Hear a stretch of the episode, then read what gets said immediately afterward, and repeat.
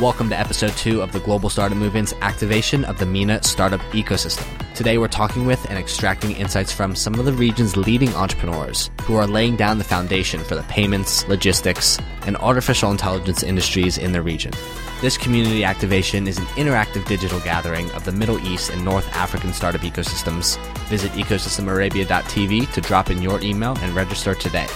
And a special thanks to our presenting partner, the Export Import Bank of the United States. As the global middle class grows and technology makes the world smaller, opportunities have never been greater for American businesses to reach customers beyond the U.S. border. Exim provides federal resources to access capital and mitigate foreign risk, and no business is too small. Let Exim help you export fearlessly to the MENA region and beyond. Visit exim.gov slash MENA to learn more.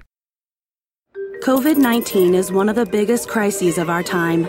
It has impacted every single one of us, shaken our social systems, and disrupted every sector of our economies. The automation of work, combined with the global recession, led workers to lose their jobs at an accelerated pace compared to previous years. And this trend is expected to continue.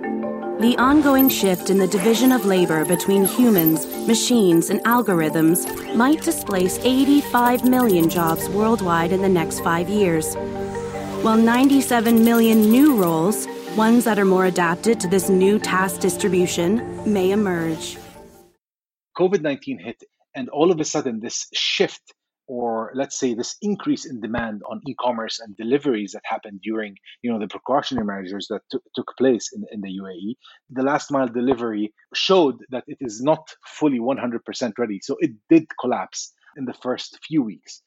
This is Khalil Alami, the CEO of Telr, one of the many fintech scale ups in the MENA region working to build the digital infrastructure to unlock commerce across the region.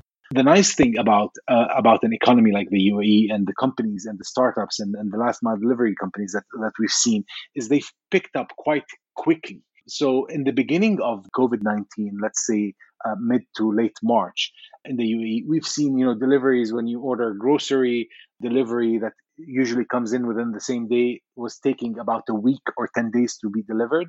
And then in about two weeks time all these last mile delivery companies upgraded their, their their networks upgraded the number of employees that they've had and within no time we went back to normal deliveries. Even though we're a couple decades into internet penetration exponentially growing throughout the region the backbone infrastructure required to process payments deliver packages, and empower entrepreneurial minds across the region to sell online is still in its very nascent stage. But based on the conversation I've had putting this episode together, the maturity of the e commerce ecosystem in the region has accelerated about three years in just the first half of 2020 because of COVID 19. Now, what, what we've seen um, in, in our area, you know, the social media plays quite a, a huge role nowadays. So, what happened is, again, the COVID 19 was a stimulant to this we, we've seen people that um, you know went to social media to market because they were not ready. They went to market their products. They wanted to sell through whatsapp because they didn't have an online store.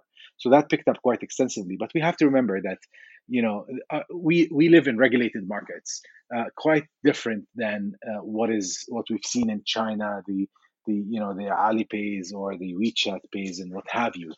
Um, our regulations are quite different and and and we have to remember that the banks rule this this field or this industry.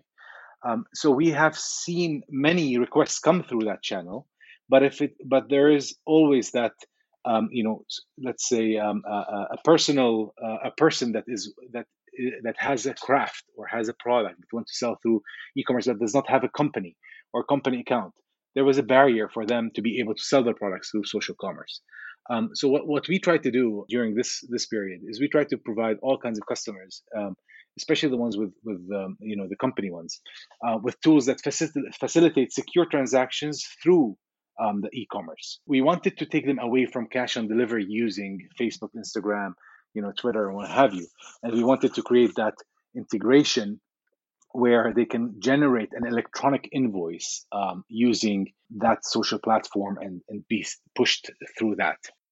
With about 90% of the region's businesses falling into the category of SMEs, social media platforms like WhatsApp and Instagram are emerging as key tools to generate new customers and provide customer service to existing ones. But these tools are just step one in the entire e commerce funnel from sale to delivery. I mean, really, we started here in the UAE. The UAE was tech savvy, sophisticated, connectivity was high. This is Ronaldo Mouchawar, the CEO of Souq.com and VP of MENA for Amazon. Small and medium sized businesses account for over 50% of all units sold in Amazon's online stores.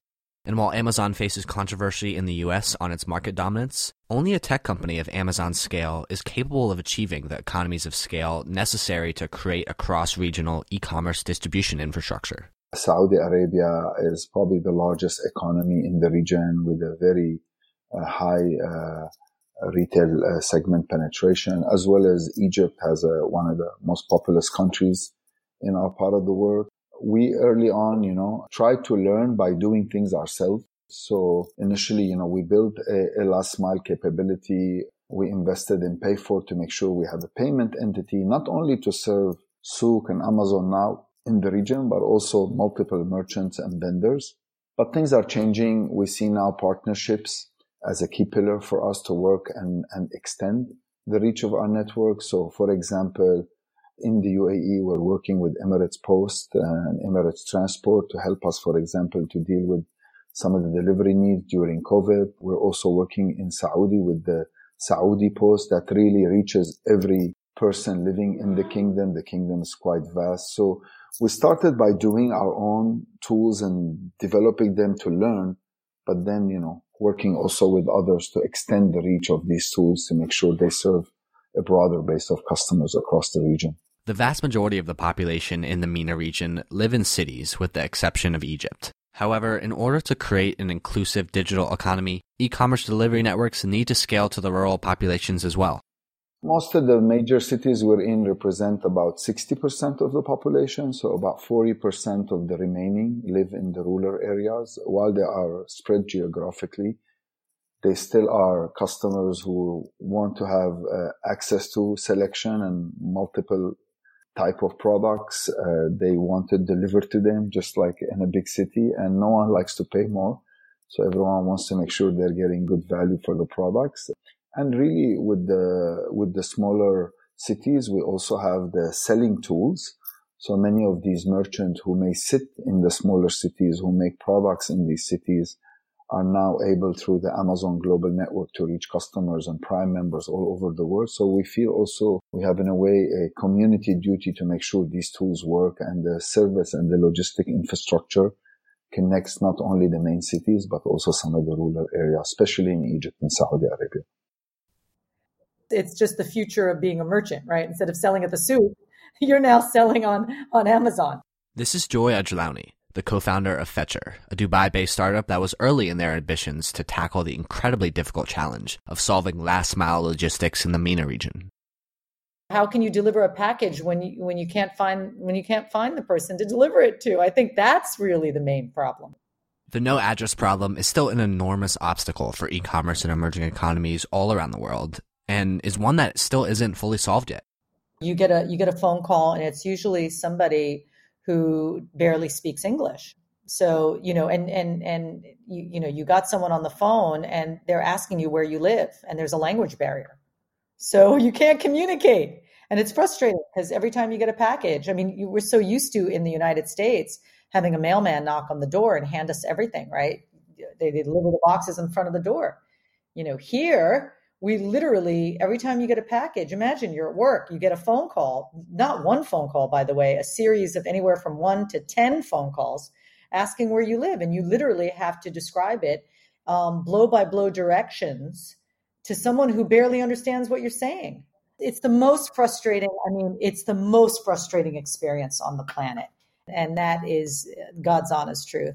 And then on top of that the majority of the deliveries are cash and here we have the final key barrier to a flourishing e-commerce ecosystem in the MENA region. Cash on delivery has proven to be both a challenge and an opportunity for startups, especially in the case of Careem, who absolutely dominated Uber in the region because Uber didn't understand the local context needed to make ride sharing a success. So, you know, you got to remember like in the States, you're buying on credit cards. So when you leave it the package in front of the door, you know, that's it. The payment is done. I always I always talk about this. Like in in America, when somebody is logging on the internet and they're making a, a a payment, the transaction is done. The credit card was put in on the laptop. You're done. right? The, the company has their money, but you know, in in in half the world's population, it's done with cash. So if you don't find the person and knock on the door and collect the money, there is no transaction. There's just the wish of a transaction, the hope of a transaction when it's done on the computer. But the actual transaction takes place when someone knocks on the door. In order to be profitable, last mile logistics companies, which include Uber and Lyft, are super reliant on self driving technology. And the Saudi government in particular has made enormous bets over the past five years, with a $3.5 billion bet on Uber in June 2016, as well as participating in billion dollar investments in Lucid Motors and Tesla. And the kingdom has also been leading the charge on positioning as an early adopter of artificial intelligence technologies. Everybody, this is Sophia. Sophia, if you could, please wake up and say hello to everybody. Oh, good afternoon. My name is Sophia, and I am the latest and greatest robot from Hanson Robotics. Thank you for having me here and at the Future Investment Initiative. Before you go, uh, we have a, a, little announcement. I've never interviewed uh, anybody like that before, and I should say uh, some of it was planned, but not completely. Um, and we just learned, Sophia, I hope you're listening to me, uh, that you have been now awarded what is going to be the first Saudi citizenship for a robot. Oh, I would to thank very much the Kingdom of Saudi Arabia. I am very honored and proud for this unique distinction. This is historical to be the first robot in the world to be recognized with a citizenship. You know, AI is uh, is a bit of a uh, nebulous term. This is Amira Rashad, the co-founder and CEO of Bulkwhiz, the first bulk grocery e-commerce platform in the Middle East, which is proudly powered by homegrown artificial intelligence. It promises a lot of things and uh, it means a lot of things to different people. Uh, but when you actually look at it from the ground, that we are an AI driven company. And the reality is as follows uh, you have to be built as a company on a a data science foundation, a proper data science foundation, in order to be able to have your ducks in a row, so to speak, to have the data in the format and in the volume that is required to be able to take it to the next level and really generate AI functionalities out of it. The talent is certainly still not there uh, as well.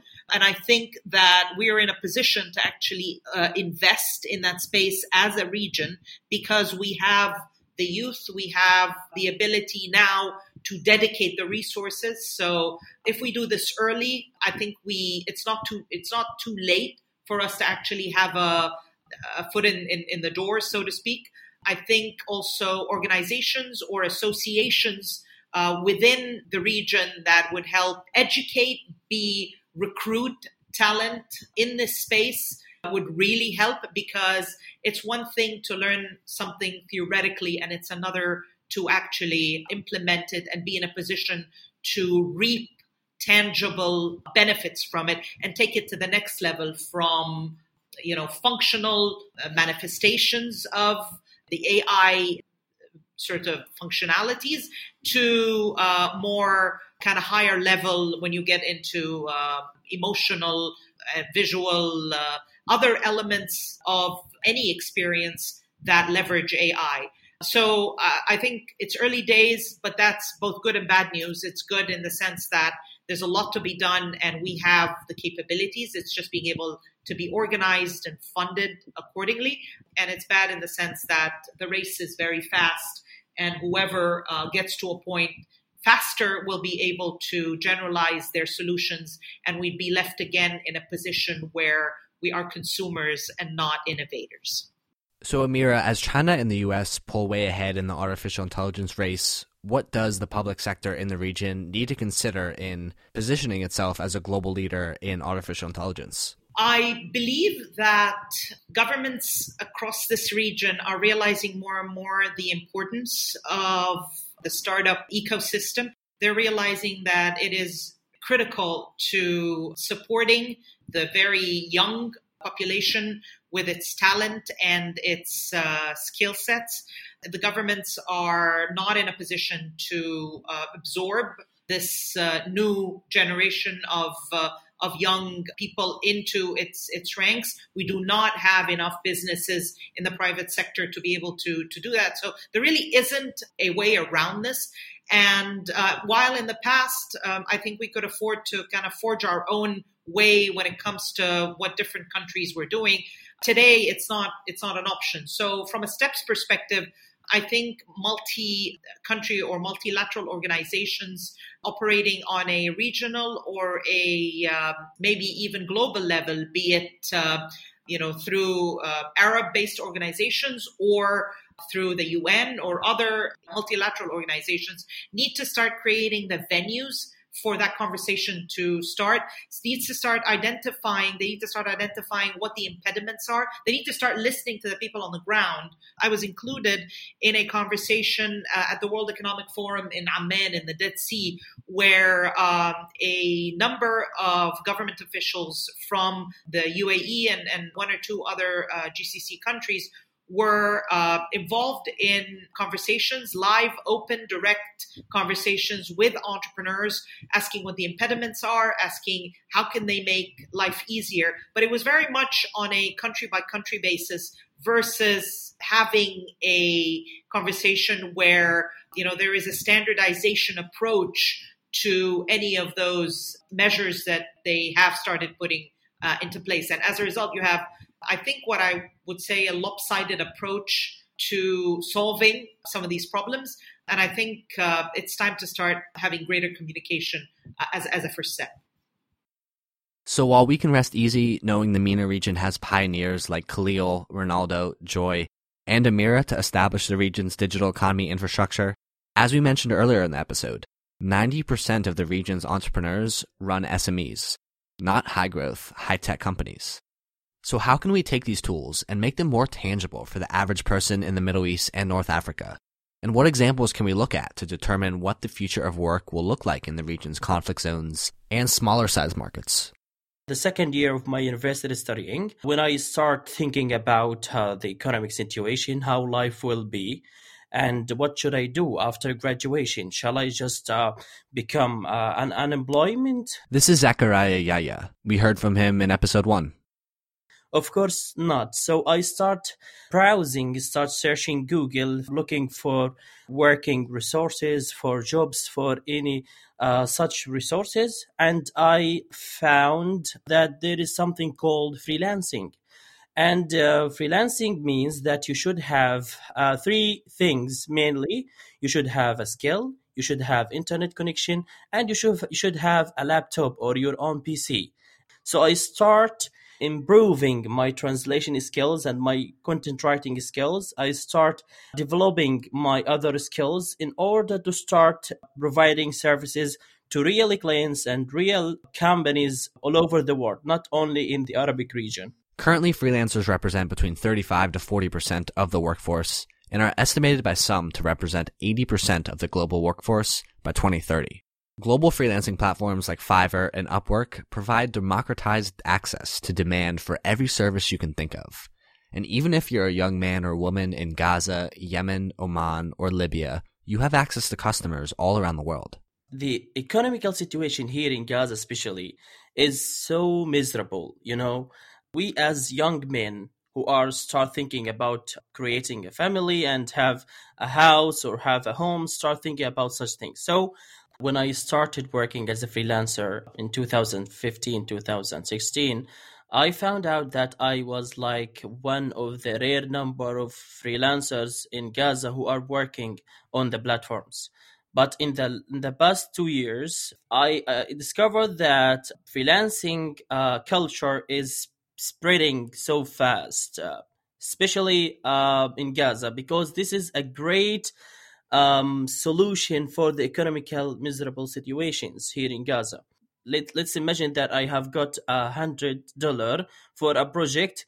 It equals like 330 uh, shekels, uh, the local currency here in Gaza, which means a very good income to such a freelancer. Once I started working, no one was believing uh, that I I would do something good but after time, I, I was making great progress and great success. So my colleagues, my friends start asking for help to uh, help them teach them and to uh, mentor them how to start working as freelancers because they also have skills so whether in writing translation designing or any other fields so at this point I started working as a freelancer mentor, voluntary for my friends and colleagues and any other graduates who are who would like to learn more about freelancing.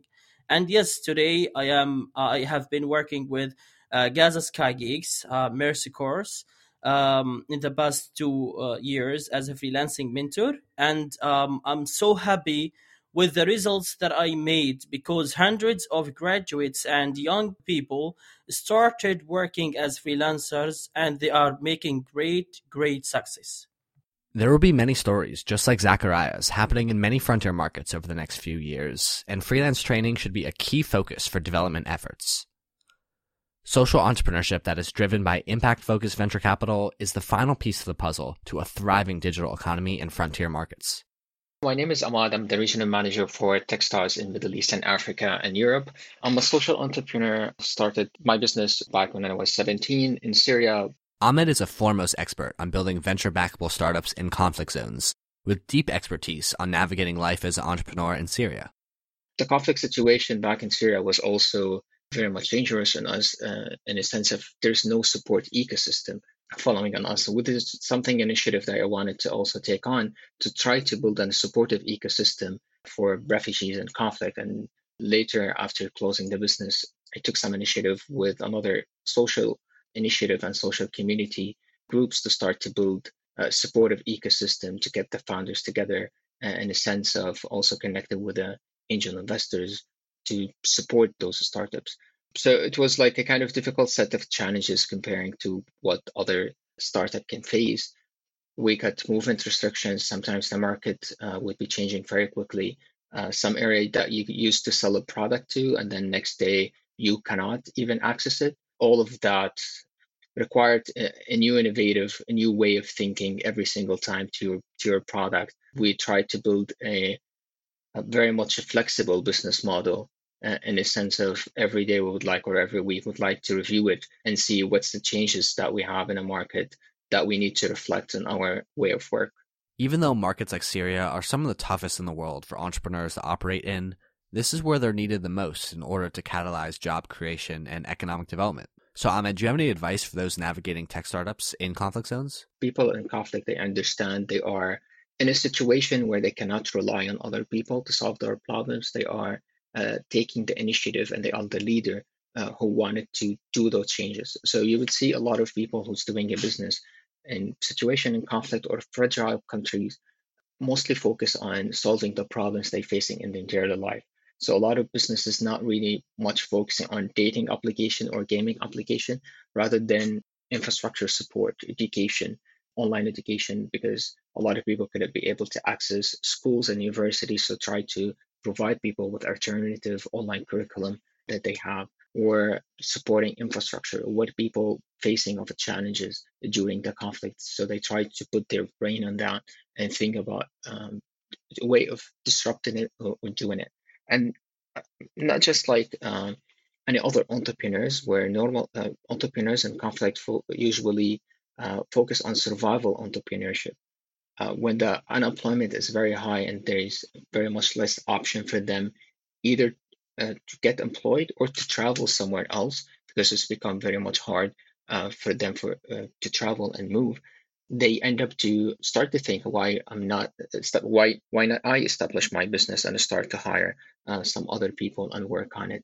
So different from value creating businesses uh, they focus more on what can can bring a change to the situation what can be sustainable for me uh, later on. So they don't really much focus on win or lose. So it's not percentage of becoming uh, what's the chances for me to become the next billionaire rather than it's a matter of life game uh, for me. Just like i always like to compare it uh, when you play a basketball and there's a one uh, second left and the ball is in your hand what you do you throw it uh, regardless of thinking whether it's going to hit or not uh, same for those people, they try to put their brain and focus to establish this kind of companies to secure um, some fund and some income for them and start to hire the people around them in the society. Thanks for tuning in to episode two of the Global Startup Movement's activation of the MENA startup ecosystem. This community activation is an interactive digital gathering of the Middle East and North African startup ecosystems. Visit ecosystemarabia.tv to drop in your email and register today. At the end of every episode, we'll provide you with a question based on key themes for you to respond to through a WhatsApp voice note. And we'll be including compilations of our favorite responses at the start of each subsequent episode. This week's question is What do you think is the best sector to build a startup in in the MENA region in 2021? Send us a WhatsApp voice note with your response to plus one five seven one two three zero eight zero nine three and tune in to next week's episode to hear if you are selected and listen in as we break down how the region's ecosystem leaders are laying the foundation to unlock the MENA creative economy. Thanks again to our presenting partner, the Export Import Bank of the United States. As the global middle class grows and technology makes the world smaller, opportunities have never been greater for American businesses to reach customers beyond the U.S. border. Exim provides federal resources to access capital and mitigate foreign risk, and no business is too small. Let Exim help you export fearlessly to the MENA region and beyond. Visit exim.gov slash MENA to learn more. And be sure to visit www.ecosystemarabia.tv to drop in your email and be sure that you don't miss an episode of our Ecosystem Arabia miniseries.